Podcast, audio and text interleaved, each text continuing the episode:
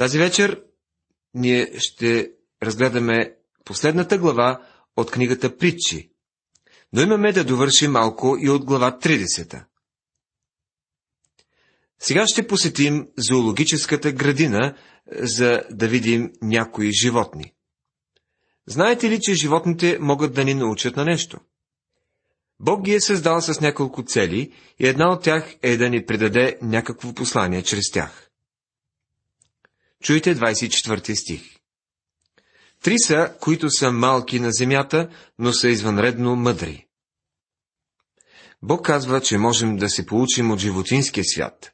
Първата група е от дребни животинки, всъщност те са насекоми, мравките. Мравките, които не са силен народ, но пак приготвят храната си през лятото. Стих 25. Тук ще открием изброени две групи животни. Първата е иллюстрация на пътя към Бога за грешника. Втората група иллюстрира живота на светиите пред Бога. Тези мънички създания, мравките, са мъдри и можем да научим много от тях.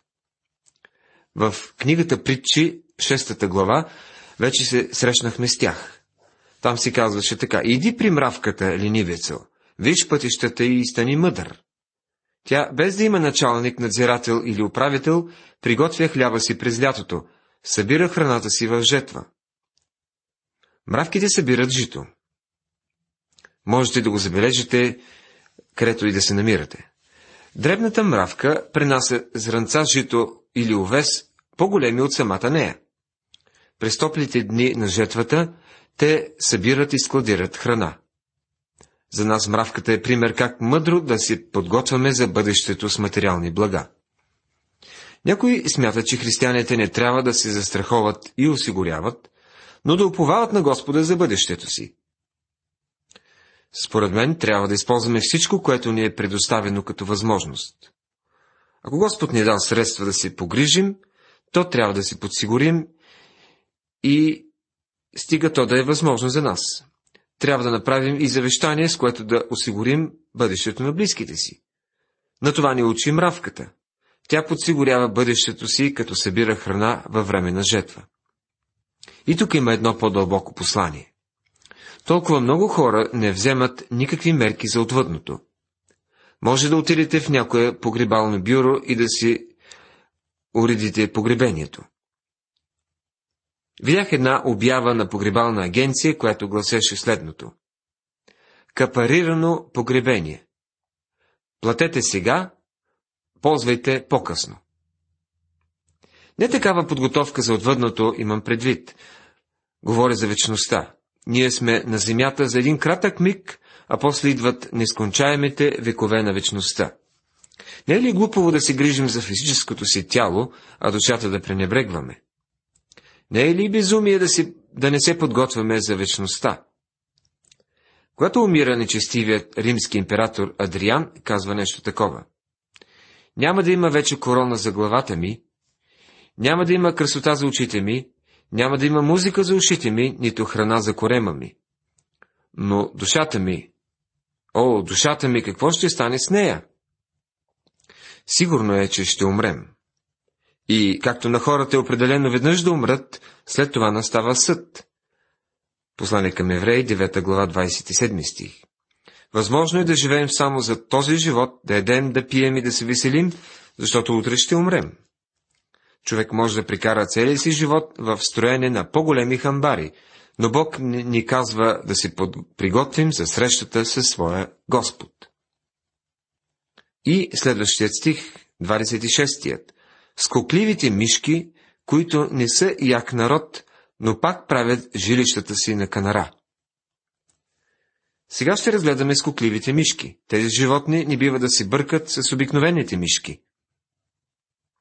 Техното латинско наименование е съвсем различно. Те имат дълга козена, къси опашки и кръгли уши. Те са беззащитни. Не могат да копаят дубки в земята, което ги прави уязвими малки създания, и затова се крият по цепнатини в скалите. Тези мишки са включени в списъка с нечисти животни в книгата Левити. Скокливите мишки носят послание за човека. Подобно на тях, човекът е беден, безпомощен и нечист. Ние сме грешници и трябва да осъзнаем окаяното си състояние. Затова и Давид се моли така. Заведи ми на канарата, която е твърде висока за мен. Псалом 61, стих 2. Същата молитва присъства и в някои наши химни. Тази канара е самият Господ Исус Христос. Следващото нещо. Скакалците, които нямат цар, но пак излизат всички в подреден строй. Книгата Притчи, глава 30, стих 27. Скакалецът е унищожително насекомо. Пророк Юил говори много за напаста от скакалци. Ще ги открием и в книгата Откровение. Скакалците поглъщат всяко зелено листо, цялата растителност. Унищожават всичко по пътя си. Те са истинско бедствие. Скакалците, които нямат цар. Те нямат никакъв водач, но пак се втурват като войски, строени в редици. Скакалците се предвижват така методично, сякаш действат под нечии стриктни заповеди. За нас, вярващите, те са пример за подчинение един на друг и подчинение на нашия невидим водач, който е на небесата. За света тялото от вярващи сигурно прилича на неорганизирани, пръснати групи от хора без водач и без никакво единство помежду си. Но ние имаме водач, приятели. Христос е невидимата глава на църквата. Апостол Павел пише до вярващите в Коринт, защото и до сега сте плътски, защото докато им, между вас има завист и къвги и разцепление, не сте ли плътски и не постъпвате ли по-човешки? Не само, че Христос е глава на всички, изкупени чрез кръвта му, но и Святия Дух обитава във всеки вярващ и така ни съединява в едно голямо семейство.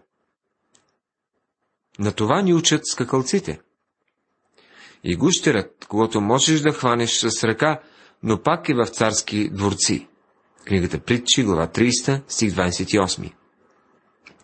По някакъв начин гущерът се промъква в къщите и има слабост към луксозни тапицерии и царски палати. Той има кръчета, подобни на ветрило, които изпускат лепливо вещество, с помощта на което гущерът може да се захване за мраморна стена или за таван с мозайка. Това животинче ни учи за вярата, която се хваща за Божиите обещания. Именно вярата навлиза в самите небеса. Та се хваща за факта, че самият дух на Бога свидетелства на нашия дух, че ние сме Божии синове. Това е вярата, която казва, знае в кого съм повярвал и съм уверен, че той е силен да опази до онзи ден онова, което съм му поверил. Второ послание към Тимотея, първа глава, 12 стих. Стигаме до втората група животни. Три са, които имат величава стъпка и четири, които вървят величаво. Лъвът, който е могъщ сред животните, и не се обръща назад пред никого. Книгата Притчи, глава 30, 29 и 30 стихове. Лъвът върви право напред и не се отклонява. Той не се бои от кварталните котки. Те не могат да го спрат. Лъвът е известен със своята непоколебима смелост, която трябва да характеризира и християните, когато защитават вярата си. Мисля си за апостол Павел, който пред страданието и гонението казва Не ме е грижа за нищо, нито ми е скъп животът. Стига само да завърша с радост пътя си и служението, което приех от Господ Исус. Да проповядвам благовестието на Божията благодат. Дяния на апостолите, 20 глава, 24 стих. За съжаление, църквата днес се крие в нерешителните проповедници и плахи дякони. За Кромуел си казва, че не се е боял от нищо. На въпроса защо, той е отговорил. Научих, че когато се боиш от Бога, няма човек, от който да се боиш.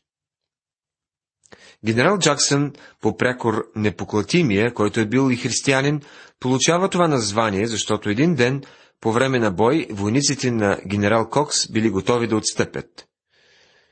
Генералът обаче погледнал към него и казал на своите мъже. Вижте, генерал Джаксън, застанал е като каменна стена. Той е бил твърд и праволинейен човек. Така здраво трябва да стои и вярващия. Петелът, който ходи гордо, и козелът, и цар, чиято армия е с него. Притчи 30 глава, 31 стих. Християнинът трябва да бъде като петелът, да се препаше през кръста и търпеливо да тичи по пътя, който е пред него. Затова и ние, като сме заобиколени от такъв голям облак свидетели, нека отхвърлим всяко бреме и греха, който лесно ни отплита, и нека тичаме с издръжливост в поставеното пред нас поприще, като гледаме Исус, начинателя и завършителя на нашата вяра. Послание към Евреи, 12 глава, 1 и 2 стихове. Другото животно, споменато в стиха, е козата. Планинската коза е добър катерач и живее по планинските върхове. В тези високи и отдалечени райони тя намира и радост, и сигурност. Полуката тук е ясна. Вярващият, който ходи по високи места, ще може да се радва дори и в ден на беда. Подобно на Авакум, който казва в третата глава, 17 стих. И да не цъфти смокинята, и да няма реколта по лозите, и да припадне произведението на маслинята, и нивите да не произведат храна, и овцете да изчезнат от кошарата, и да няма говеда в оборите, аз пак ще се радвам в Господа, ще се веселя в Бога на спасението си. Господ Бог е силата ми. Той прави краката ми като на елените и ми дава да ходя по височините. Сега преминаваме към последната 31 глава. Тази глава носи обозначението Думите на цар Лемуил.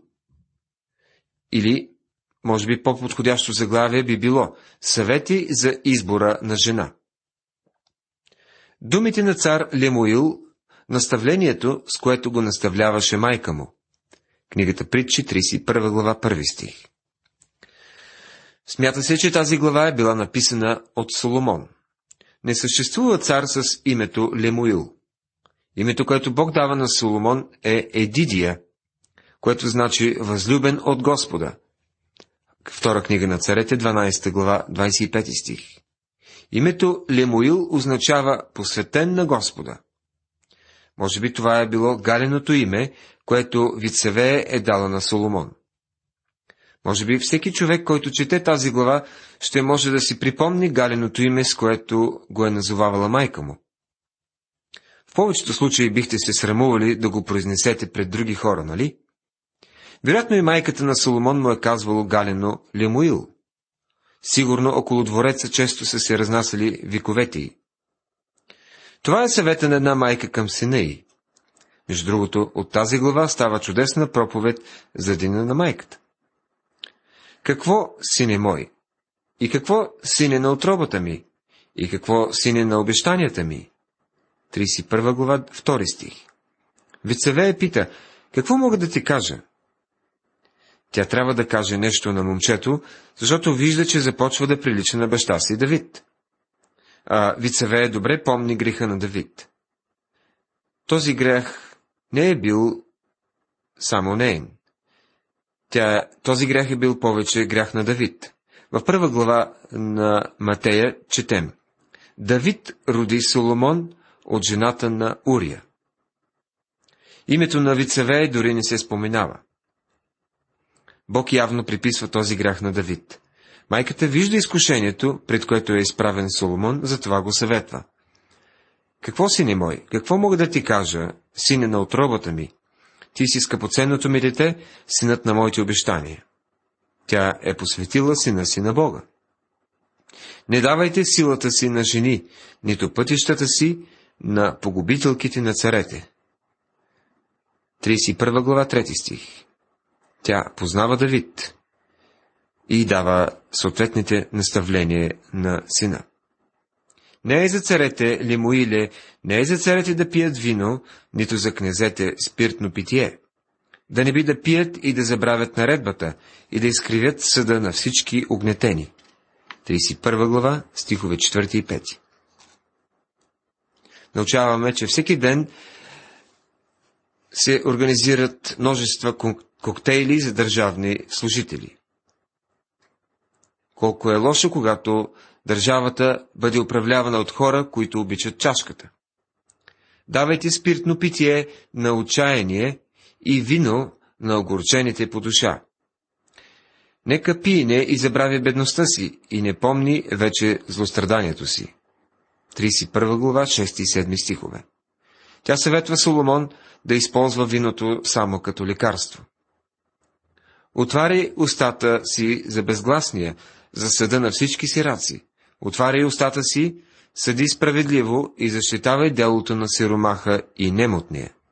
31 глава, 8 и 9 стихове. С казва, О, Соломоне, бъди честен и справедлив. И после майката продължава със съвет как да си избере жена. Съветът е добър, защото е от Бога. Кой може да намери добродетелна жена? Защото е много по-скъпа от скъпоценни камъни. Притчи 31 глава 10 стих. Добродетелна тук означава с благ характер, силна жена с истински достоинства. Тя не трябва да е свита и прикалено срамежлива, нито да е като майката на Уислър. Уислър е известен художник от 19 век. Най-значителното му произведение е известното като майката на Уислър. Тя е била все на люлеещия си стол. Една измислена история разказва как Уислър нарисувал друг портрет на майка си, защото един ден е намерил да седи на пода и казал Майко, паднала си от люлеещия си стол. Не мисля, че ще намерите много такива майки, които постоянно седят в люлеещ се стол. Те са много заети. Ето как изглежда заетата майка. Сърцето на мъжа и се оповава на нея, и той няма да бъде лишен от изобилие. Книгата Притчи, 31 глава, 11 стих. Тя ще бъде вярна във всичко. Мъжа и няма да бъде лишен от изобилие. Тя няма да прехосва парите му, а ще му бъде помощница във всичко. Бог никога не е поставил жената за слугиня на мъжа. Тя трябва да е негов съдружник, и то истински съдружник. Когато Бог създаде Ева за да бъде спътник и приятел на Адам, той всъщност създава другата половина от Адам.